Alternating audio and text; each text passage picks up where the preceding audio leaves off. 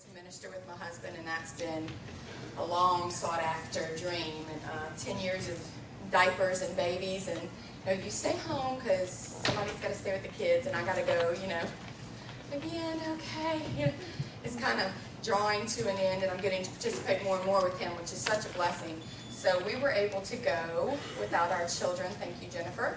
Um, and just me and him up to Chicago to visit Nick and Lindy, which we didn't know what to expect. We just thought we were going to go up there and encourage these guys. They've um, started kind of a ministry, uh, Bible study in their home, and they're hoping to start a church here soon and kind of making the first steps of faith. Uh, seeing some response to what they have. They've been invested, um, they've had a lot invested in them. As y'all well know, we're um, very saturated in the Word here, which is very different than most churches. And um, I've been brought up in a church like this. I was born again in the church that Eric and Matt came out of, where we grew. It's very saturated in Word like this. So I really haven't experienced um, dry, dead religion uh, grew up kind of Catholic, but more like lukewarm, kind of go on Easter and Christmas, so that really doesn't count. Um, so for the most part, I've really just had a very full, rich Christian um, walk.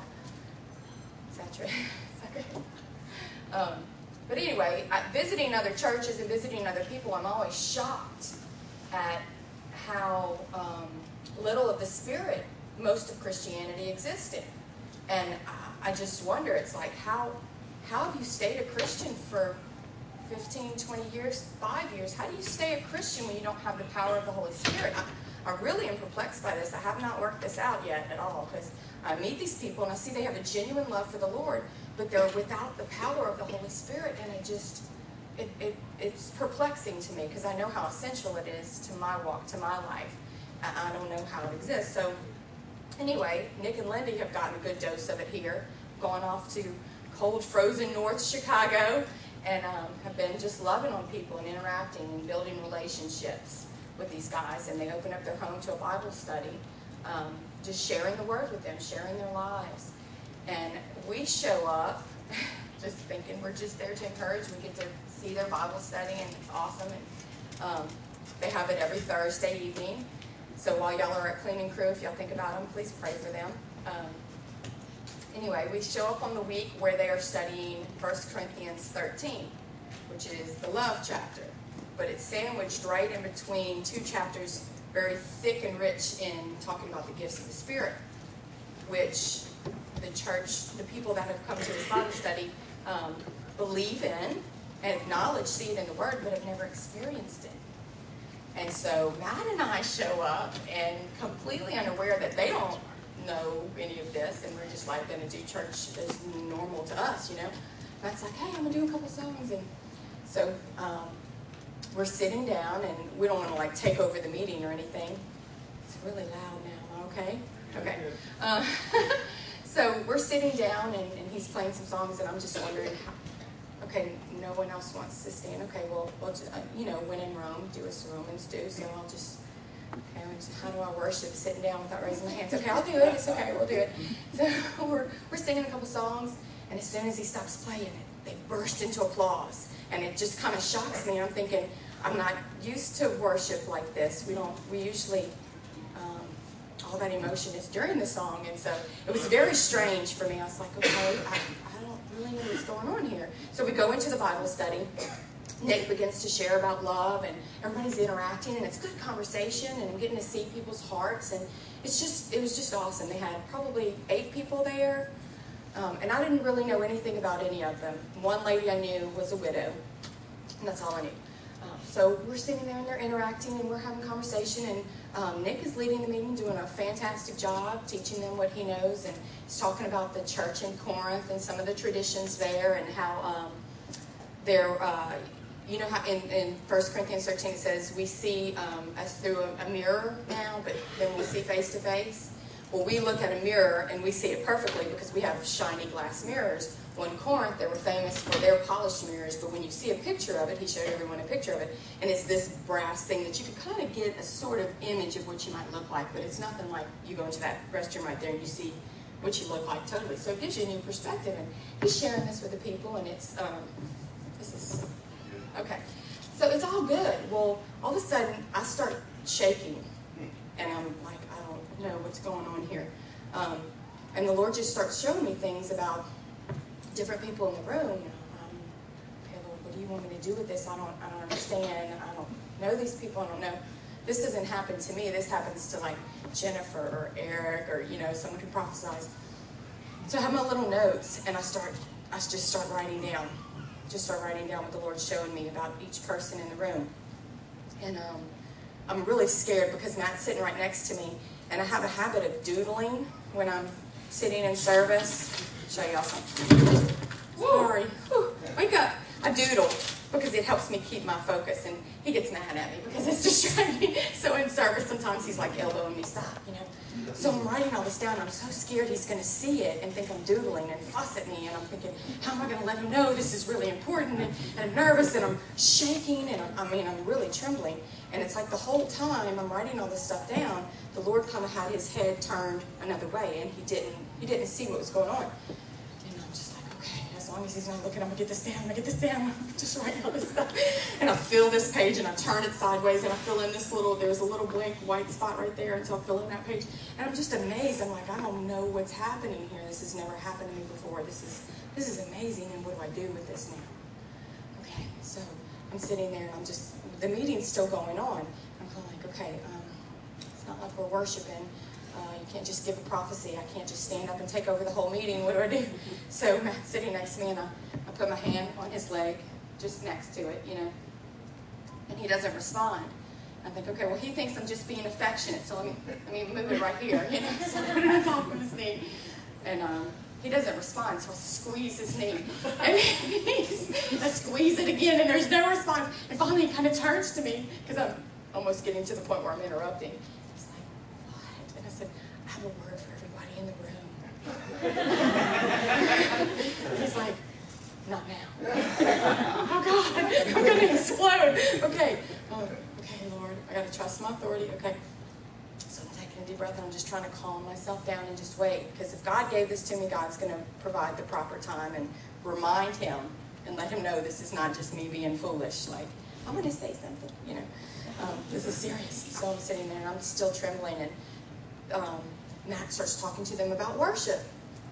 And he asks them, he's talking about the purpose of worship and all this, just good, rich stuff. And he asks them, will, you, will y'all worship with me? And I'm like, yeah. So I'm like, oh, this is going to be awesome. So we stand up, and we're in this um, small room, so we're kind of shoulder to shoulder. And um, I'm like, this is our opportunity. We can really worship, raise our hands, and, you know, get into the spirit. And so we begin, um, we begin to worship, and I'm waiting. And there, all of a sudden there's that lull in worship. He's played a couple songs and there's that lull. And you, you can just, I mean, we know because we're used to this. We get this every Sunday, every Wednesday, every home meeting. We're used to this. The Spirit's going to move. But He hasn't told me go ahead yet. So God now, Jesus. Please remind him. Remind him that I'm standing here. I don't want to aggravate him, you know. And um, Nick gives a word. Matt kind of bumps me with his guitar, but I don't know if he's just bumping me because he bumped me or is he giving me instruction. So I kind of turn to him, kind of looking, you know, I'm just nervous. I'm so anxious about this, and I place my hand on his back. He goes, yeah, go ahead. It's like, open my mouth, and this flood comes out. Now, I had no idea that these guys had never experienced anything like this. Um, having known that, I probably, I don't know, I don't know if I'd have been brave enough just to share all of this. So um, I began to share with them, and you can see instantly the impact that it's having. It's like, speak to this person, boom. It's different, different reactions, different people. It's really the opening of their heart, and you can see by um, their reactions what's going on in their heart. And it's really kind of amazing and scary and um, you know how Eric talks about the kavod of God, the weightiness of God. You realize uh, prophecy is not parlor tricks. This is not something to throw around to impress people. This is this can change someone's life one way or the other. You better be sure. And I'm just overwhelmed by what God has entrusted to me in this moment, and surprised, and all of those things. And so, I, you know, I have my head down and this person, this person, this person. And I lift my head up and half the room is cleared out. I'm like, great. I look at Lindy I'm like, I'm sorry, I just emptied your home meeting. I'm sorry. And she's like, no, it's good. It's fine. Everything you said was right on. I can't tell you. Um, so we began to interact with the people, and some of them were angry, and some of them left. Um, but a lot of them came up and said, is it okay? I don't know, but is it okay if I share with you what that means to me? Yes, you know, absolutely, share with me. And just things that are, you know, precious in their heart that God laid bare and just touched them and comforted them in things that they struggle with and encouraged them. And it was just beautiful. Was such an awesome experience. And I was just so overwhelmed that Jesus was able to pour through me in that moment. And I just kept saying, oh my God, this so proves that it has nothing to do with you. It's all about the anointing. It's all about Jesus. You know, it has nothing to do with me. So this was this amazing experience. Okay, we have this awesome night. And the next morning we awake to um, some criticism from the night before. And um, uh, Lindy and Nick are struggling with it. They're trying to get this off the ground and they're struggling with it a little bit. And it's discouraging when you're trying to do something for God and you feel like the enemy just wants to take the air out from underneath you. So we're just talking, we're having a discussion, uh, Lindy and I at the, at the dinner table. And she says this phrase to me, which is the basis. Take the long way around to get to the beginning of my message. Um, this is the basis for the whole message tonight. She says this to me. She says, You know, the jewels of the kingdom are found in the ugly. I thought, Oh, that is so good.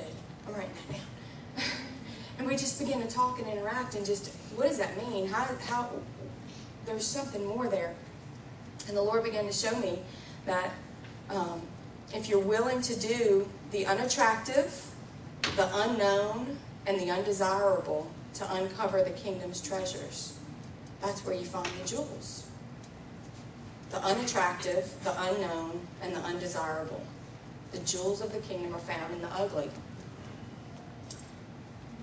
And there's there's three S's that I'm going to talk about tonight. And this is the ugly. And it's servanthood, sacrifice, and selflessness.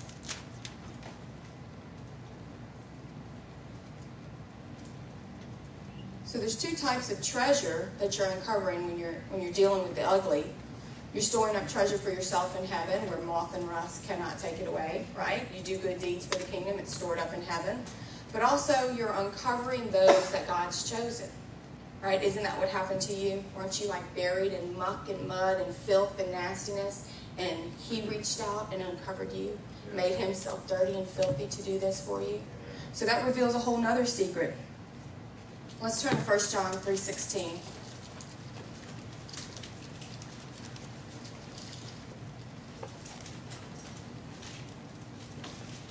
There's this cycle that happens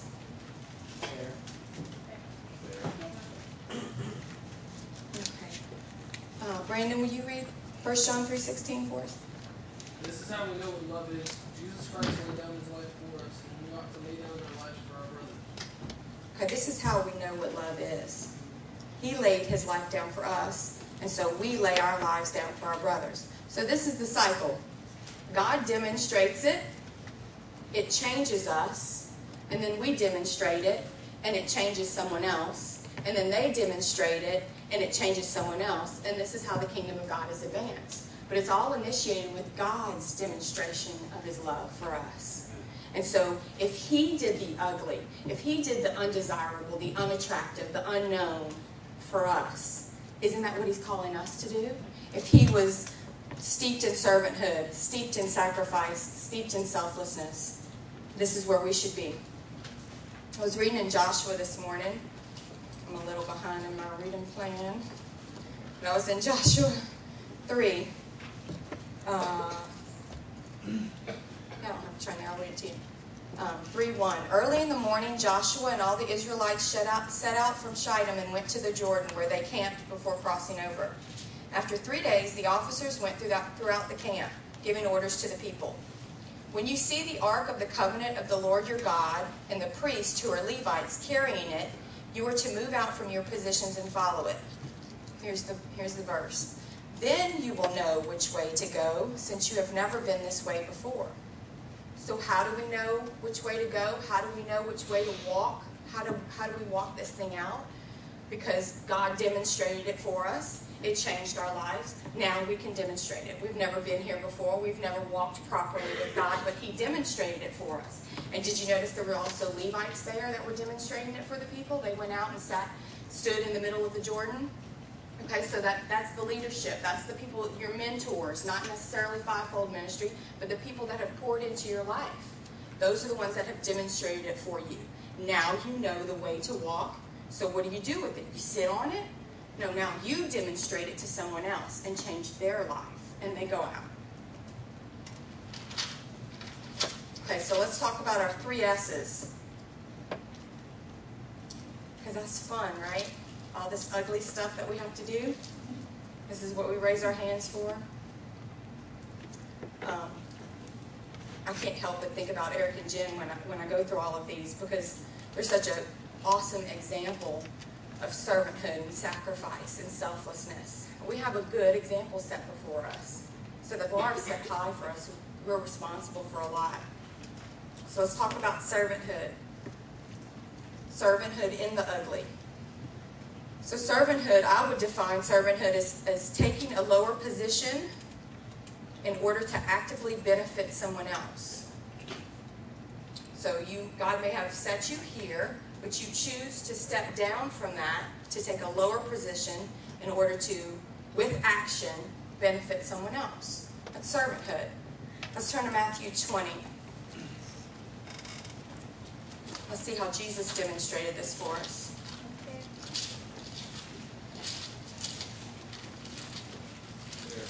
Someone want to read 20, verse 25 through 28? Jesus called them together and said, know that the rulers of the Gentiles lord it over them, and their high officials exercise authority over them. Not so with you. Instead, whoever wants to become great among you must be your servant, and whoever wants to be first must be your slave. Just as the Son of Man did not come to be served, but to serve, and to give his life as a ransom for many. So we saw we see this demonstrated throughout all of Jesus' life. We don't have to go through every example. But he did, he emulated this, right? He took a lower position. He's the, the king of the universe, and he took a lower position. Not only came to the earth as a man, but came to the earth as a servant. So how can we serve in the in the ugly ways? With the goal being to win souls to advance God's kingdom. So, in the unattractive, what are some ways that we can serve in the unattractive? And the first thing that comes to my mind is like cleaning toilets, right? That would be unattractive.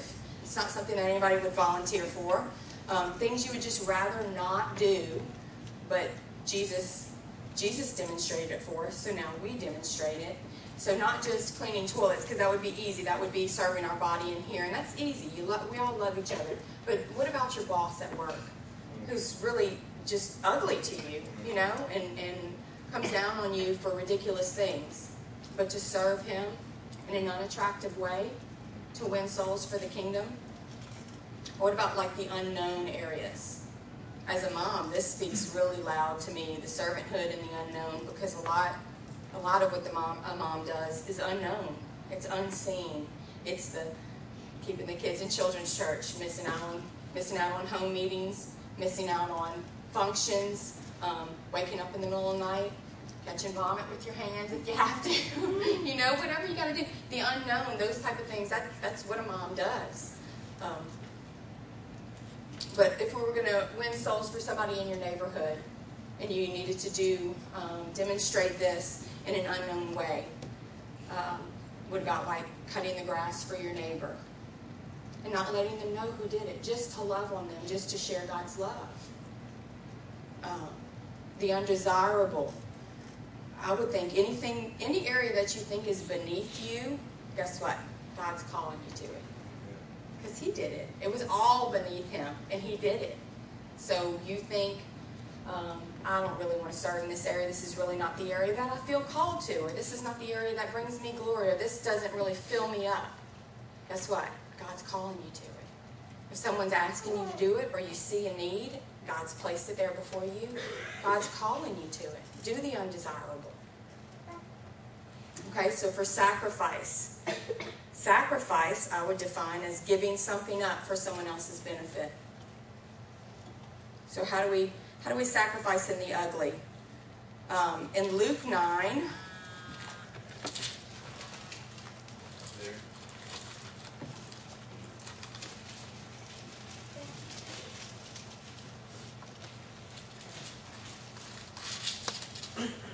Luke 9, 58. Someone read that verse, please.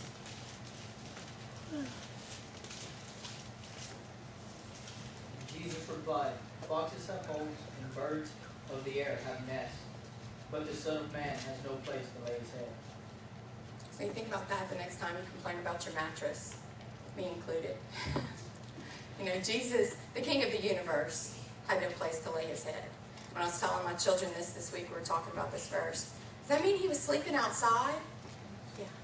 Yeah. That's what it means. He slept outside. He slept wherever he had to sleep because he was owed everything but demanded nothing. Mm-hmm. But we walk around and we demand things. And it's wrong. It's not the right attitude. It's not a life of sacrifice. And the ultimate sacrifice was his life on the cross that he gave up for us. I mean, that's that's the ultimate thing. We can't, we couldn't ever compare to that. But we do owe him our obedience. We do owe him a life of sacrifice. Mm. So if we sacrifice in the unattractive, um, giving up your image, like being willing to be slandered so that God's kingdom is advanced. Um, I was slandered this weekend, and it hurt because I felt like I'm just trying to be obedient. I'm just, I'm, I, what, you know, it wasn't even about my life, life. It's about spiritual things. I'm trying to do something for the Lord, and this person is so angry with me that they are saying these horrible things. I mean, it hurts. But yet, the Lord spoke to me in that moment. He said, They didn't reject you, they're rejecting me. And it's easy to see in those instances when the Lord speaks to you, He, Jesus. But what about just in the everyday instances when someone accuses you of doing something wrong, but you take that wrong for the sake of keeping peace? Sacrificing your image, sacrificing your reputation, because God's kingdom is more important than your image. God's kingdom is more important than your reputation. God's kingdom is more important than what people think about you. It's more important than what people think about the way you dress, or the car you drive, or the job you have, or the way you talk, or any of those things. God's kingdom is more important than that. And if Jesus lowered himself, then we need to lower ourselves also and cast those things aside. They can't rule over us. So if I sacrifice in the unknown, the big struggle with that is, well, when no one's going to find out. And we all know that that's the right way to do it. You know, do not let your left hand know what your right hand is doing when you give. That's the right way, right? We all know that up here. But what about when you're faced with it and the Lord is asking you to do something, but no one's around to see it? No one's ever going to find out. And it is a sacrifice. It hurts. It's not an easy thing. That's when the rubber meets the road. That's when your character is really revealed. Do you do it for His eyes only? I mean, that's a hard place to be. That's a place of maturity. And, and it's hard. It's difficult. It's difficult to give up the things that you have earned, that you've worked for, the things that you've strived for, for someone else's benefit, and they don't even know that you did it. That's hard. The undesirable. First thing that jumps out to me is fasting. I, I don't like to tell my flesh no. I don't know about y'all. I don't know if any of y'all really enjoy fasting, but it's not fun for me. I'm not, whew, I'm not one of those good fasting people. Um, call my husband all day. Are we seriously going to do this like until tomorrow morning? Like, um, didn't didn't the Jewish day start at sundown? So like 6:35, right? I can have a granola bar. I'm not happy. I'm grumpy with my children. It's been an exercise. It's uh, it's been an undesirable thing. But another area that um, that's important is your time. So how do you sacrifice that? That's an undesirable thing to give up, right?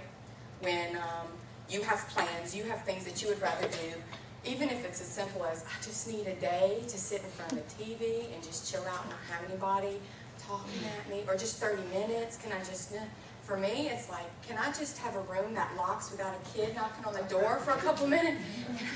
Can I just take a breath, you know, fingers underneath? Are you in there, Mom? the light's on, you know I'm in here. It's my time, right? I need to have my time, but to sacrifice my time for the benefit of someone else. Because what the thing is, is that we get we get confused and we get tripped up into thinking that God owes us this, like He owes us personal time, right? Because He had so much of it, right? He took so much of it for Himself.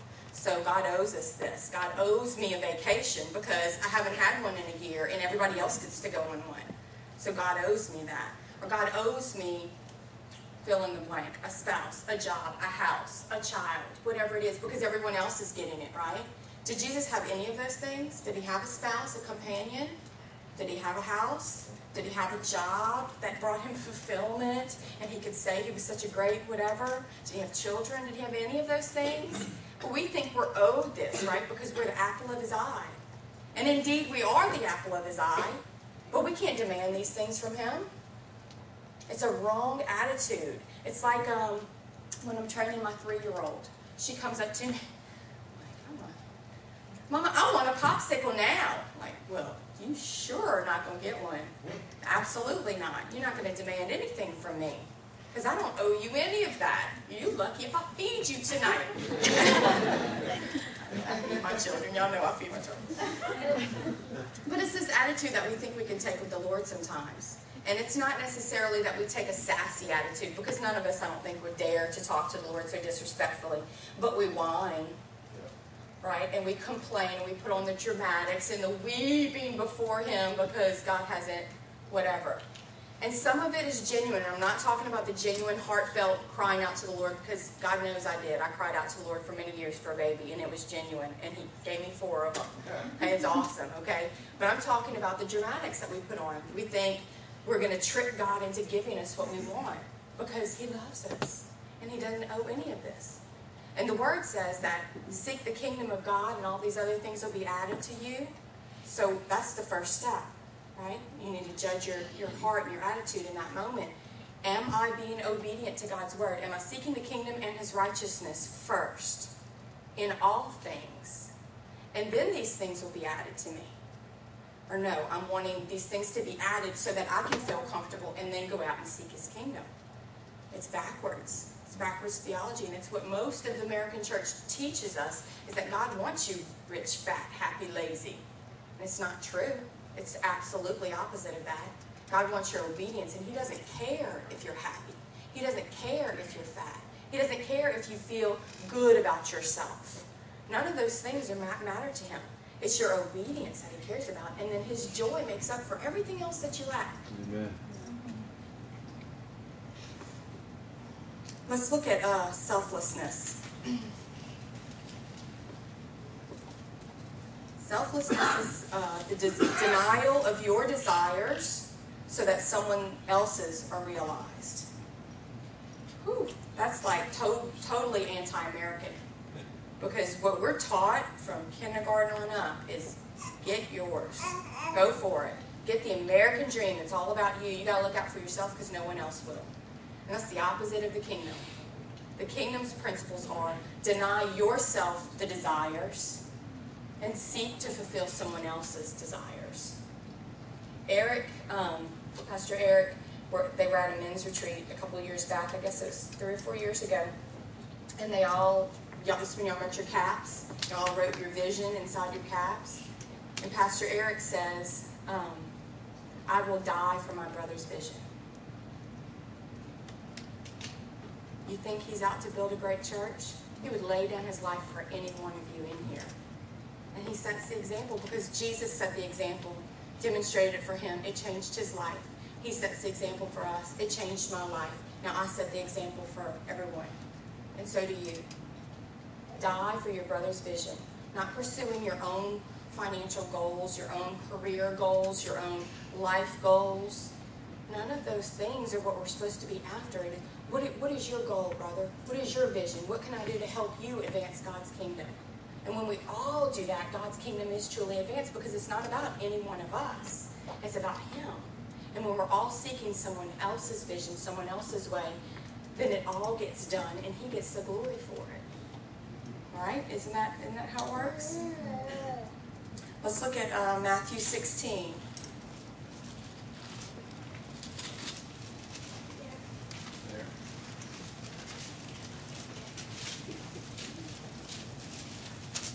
Someone read 16, verse 24 through 25.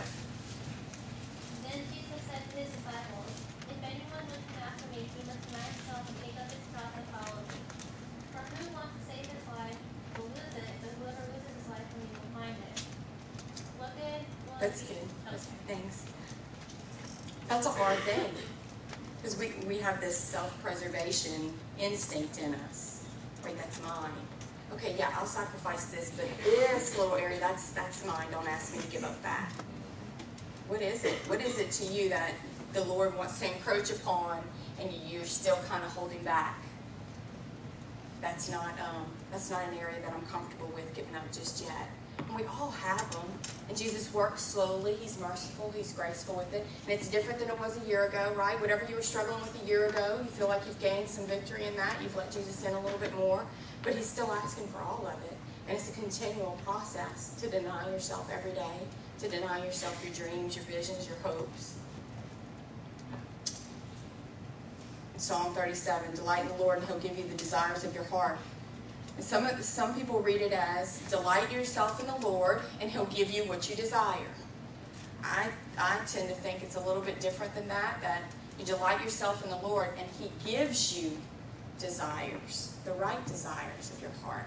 And that seems more in line with his character. Because whatever's birthed in our heart is just junk anyway, right? And I'd rather have his desires for me because those are what's going to truly make me happy in the long run. All the things that I've put in there has come from a corrupt world. And so it's not going to be beneficial. It ends in death. So, how can I be selfless in the things that are unattractive, unknown, undesirable? Let's look at Philippians 2 4.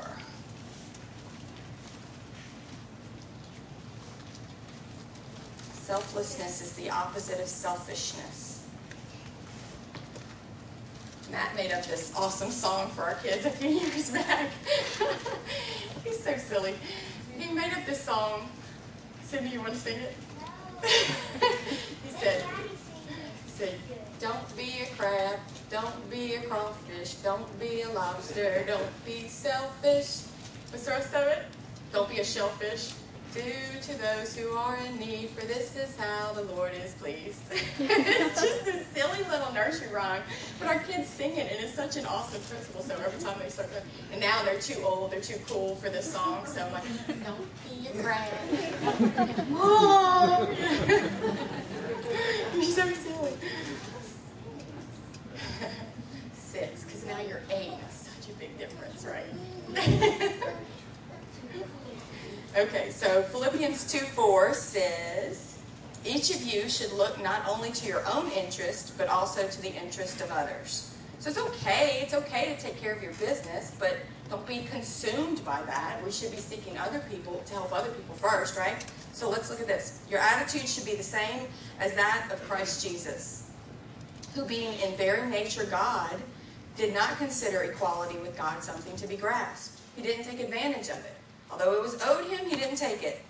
He made himself nothing, taking the very nature of a servant, being made in human likeness, and being found in appearance as a man, he humbled himself and became obedient to death, even death on a cross. Therefore, God exalted him to the highest place and gave him the name that is above every name, that at the name of Jesus every knee should bow, in heaven and on earth and under the earth, and every tongue confess that Jesus Christ is Lord, to the glory of God the Father. What an awesome example he set before us. You know, we have no excuse when it comes to servanthood, when it comes to sacrifice, when it comes to selfless, selflessness. We have no excuse. Jesus set the ultimate example for us. So, how do we do the ugly with selflessness? It's caring more about the other person than yourself. It's lifting someone else up. And that's so hard. Like, you know, it's late and you gotta get your kids in bed and mm-hmm. and this and this, but someone needs help, and you're like, well, somebody else will do it. You know, it's caring. What happens? Eric says this a lot, and I love it. It's you. You go through that mental debate of, well, what happens if I do do it? What happens to me? What is the cost if I do it? Instead of thinking, what happens to them if I don't do it? What will their outcome be if I don't? If I don't speak that word? If I don't demonstrate God's love to them? What will their what will their outcome be? Let's turn to 1 Timothy.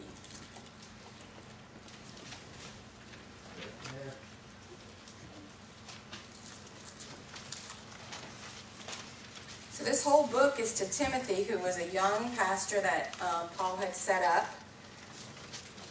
I don't know where he. I don't know what town. Y'all forgive me. I don't. I don't. I don't know all the history. Where was he? In Ephesus. Okay. Thank you. Thank you. Ephesus. Okay, so Timothy's in Ephesus. So Paul writes him this letter encouraging him and kind of setting up some, some standards for him to hold up um, as a young pastor. Let's look at um, 112. This is Paul, Paul speaking. He says, I thank Christ Jesus our Lord who has given me strength, that he considered me faithful, appointing me to his service. Even though I was once a blasphemer and a prosecutor and a violent man, I was shown mercy because I acted in ignorance and unbelief. The grace of our Lord was poured out on me abundantly, along with the faith and love that are in Christ Jesus. So we're talking about a pretty nasty dude here. I mean, he was stoning Christians, men, women, children. He's doing some pretty terrible things in the name of the Lord. And yes, it was out of ignorance, but the Lord all along was goading him, trying to get him to see the error of his ways. But God chose him for his service. And why, why did God choose him? Because he considered, if you look back in verse 12, he considered me faithful. So this doesn't just go for fivefold ministry. This is for any service that the Lord calls any of us to. If he's chosen you for this service, it's because he has considered you faithful. And that indicates that you have had to demonstrate some faithfulness in something. So if you're kind of frustrated because you don't see something coming to fruition that you feel like the Lord's called you to, maybe you haven't demonstrated a sufficient amount of faithfulness in that area yet. And so these are the areas the sacrifice, the servanthood, the selflessness. Ramp those up. Start producing some fruit in faithfulness and see if the Lord won't bring this about. Okay, let's skip to, we'll be in 1 Timothy for a little bit. Let's go to 2.13. Wait, I'm on. No, that's not right. I don't know where this is. Maybe it's 3.13. Yes, it's 3.13 says, um, Those who have served well gain an excellent standing and great assurance in their faith in Christ Jesus. That sounds to me like you're storing up treasure in heaven. Serving well, that's the ugly. And that's where the jewels of the kingdom are. The jewels of the kingdom are in the ugly. So serving well gains you an excellent standing and great assurance in your faith in Christ Jesus. You're storing up treasure in heaven. Skip down to four, no, six chapter 6.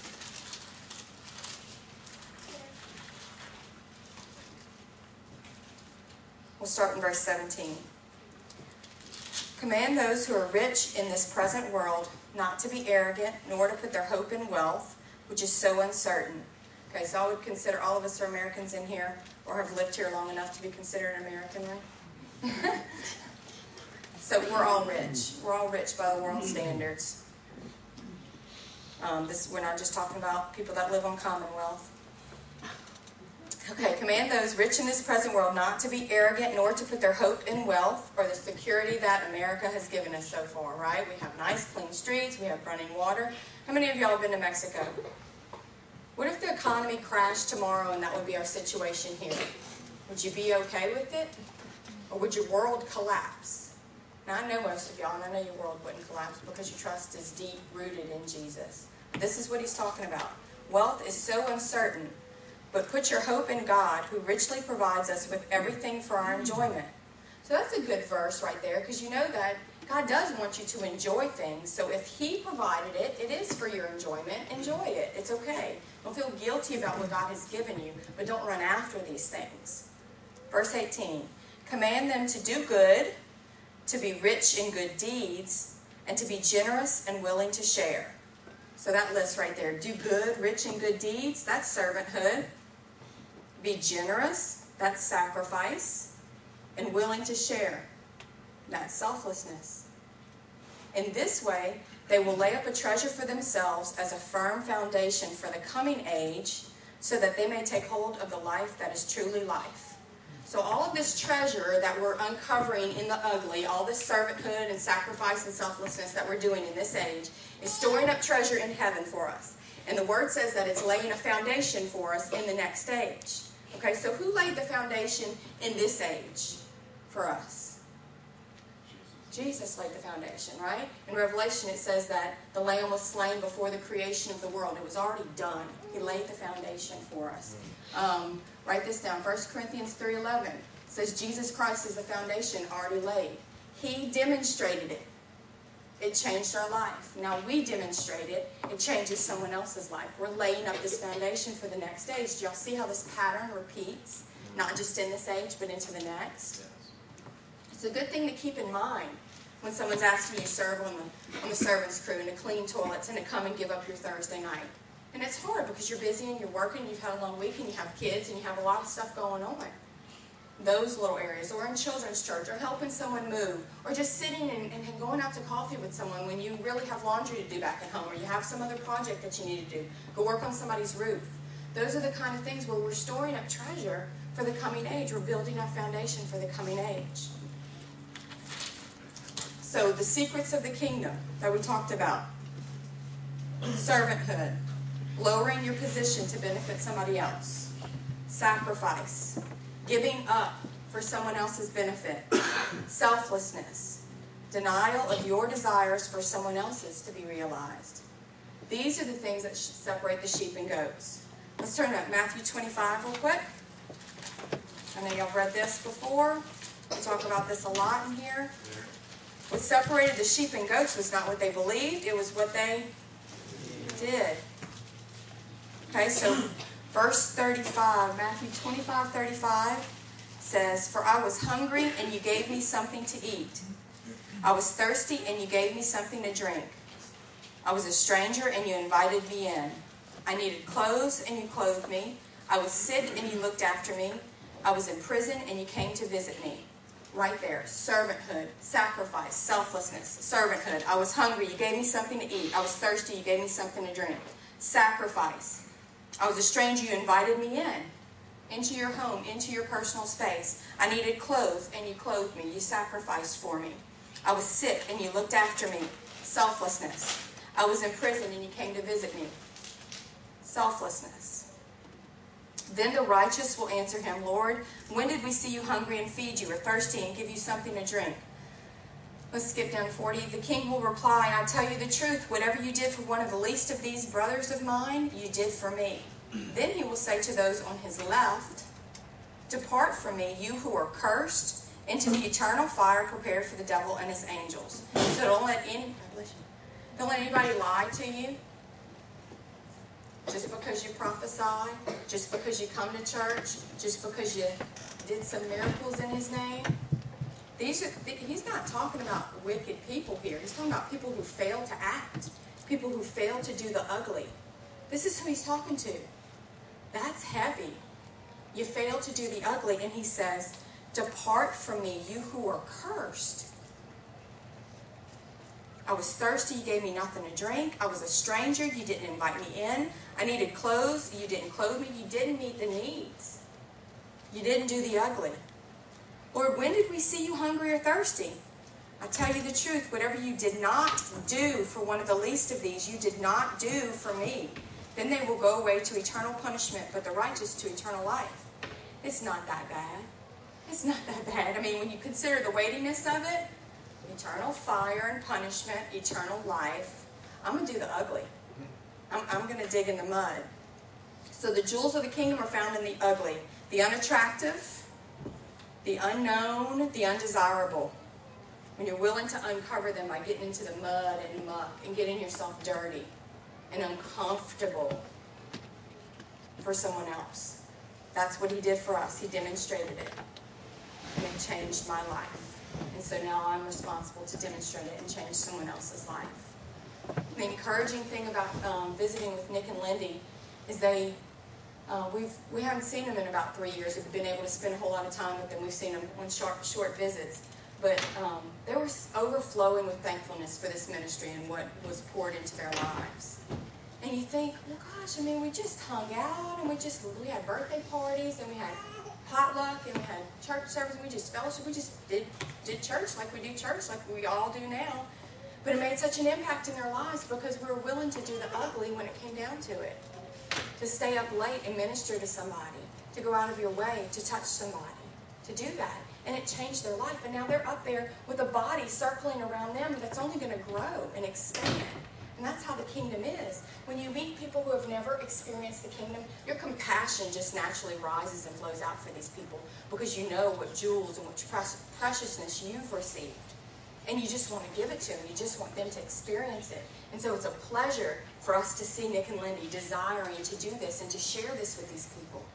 Oh my gosh, I met these people. Y'all, I'm really bad with names. I don't know if y'all noticed that. As you came into the church, it probably took me a good two, three months before I remembered your name or got it correct. You know, I'm really bad about that.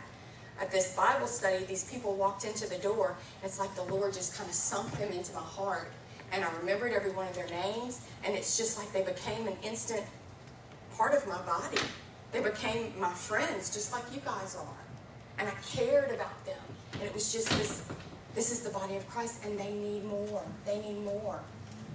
And so we were there to help encourage Nick and Lindy. It wasn't our job to pour this out on them. God has appointed them for that task. We demonstrated it. It changed them. And now they're going to demonstrate it and change those people. These people are beautiful.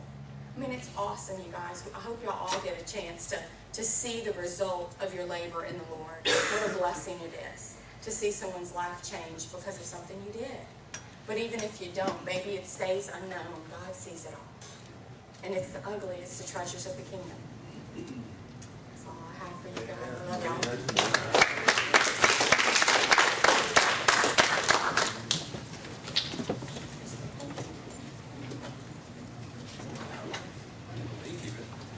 Oh, I'm talking to the microphone. were, were y'all blessed by that? Yeah. Yeah. yeah.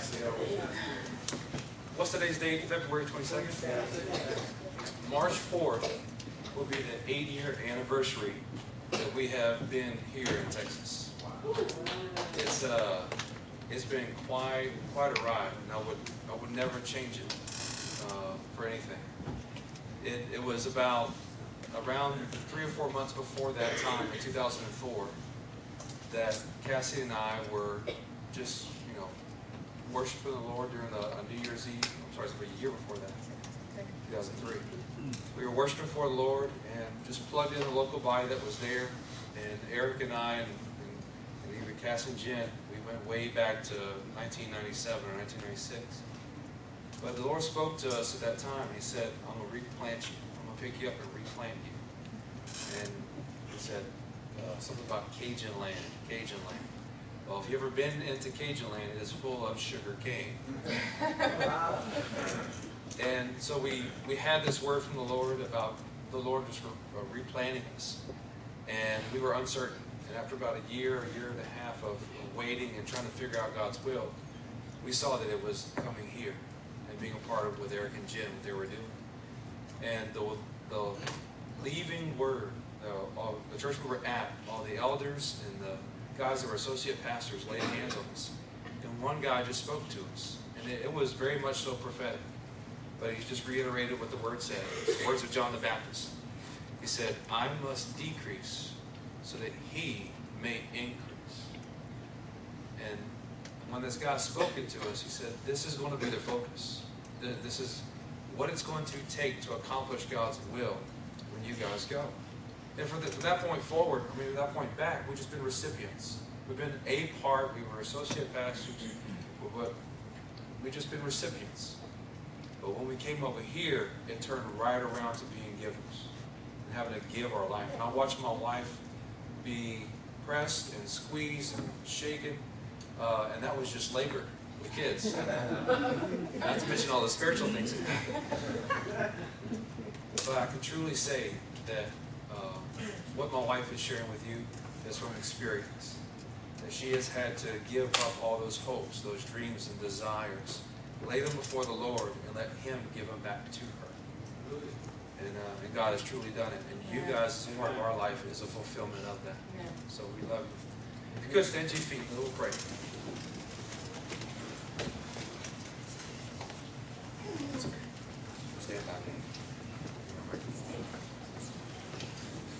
So we're coming to the end of February. Uh, since February 1st, we've been actively praying as a body and as a church. Just we can tell the testimonies later because we're kind of running out of time, but raise your hand if there's a direct testimony that you know of that's come from this month's prayer. Amen. We want to keep that going. We have March posted up already, and Open. it's, it's very much so open. So not only does Eric need your prayers, so that Sri Lanka, which is going to be some of the, the hardest uh, cultures to deal with with the gospel, because there they, they physically persecute you. They burn down people's houses because they're converted to Christianity. They don't consider you a true Christian until you've been one for five years and possibly been in jail once or twice just for, for being in love with Jesus. So we really have to be diligent and keep this prayer up. He needs it, but also we need it here. And even when he gets back, I want to see the kingdom of God expand. I want to see it grow, grow in other people's lives.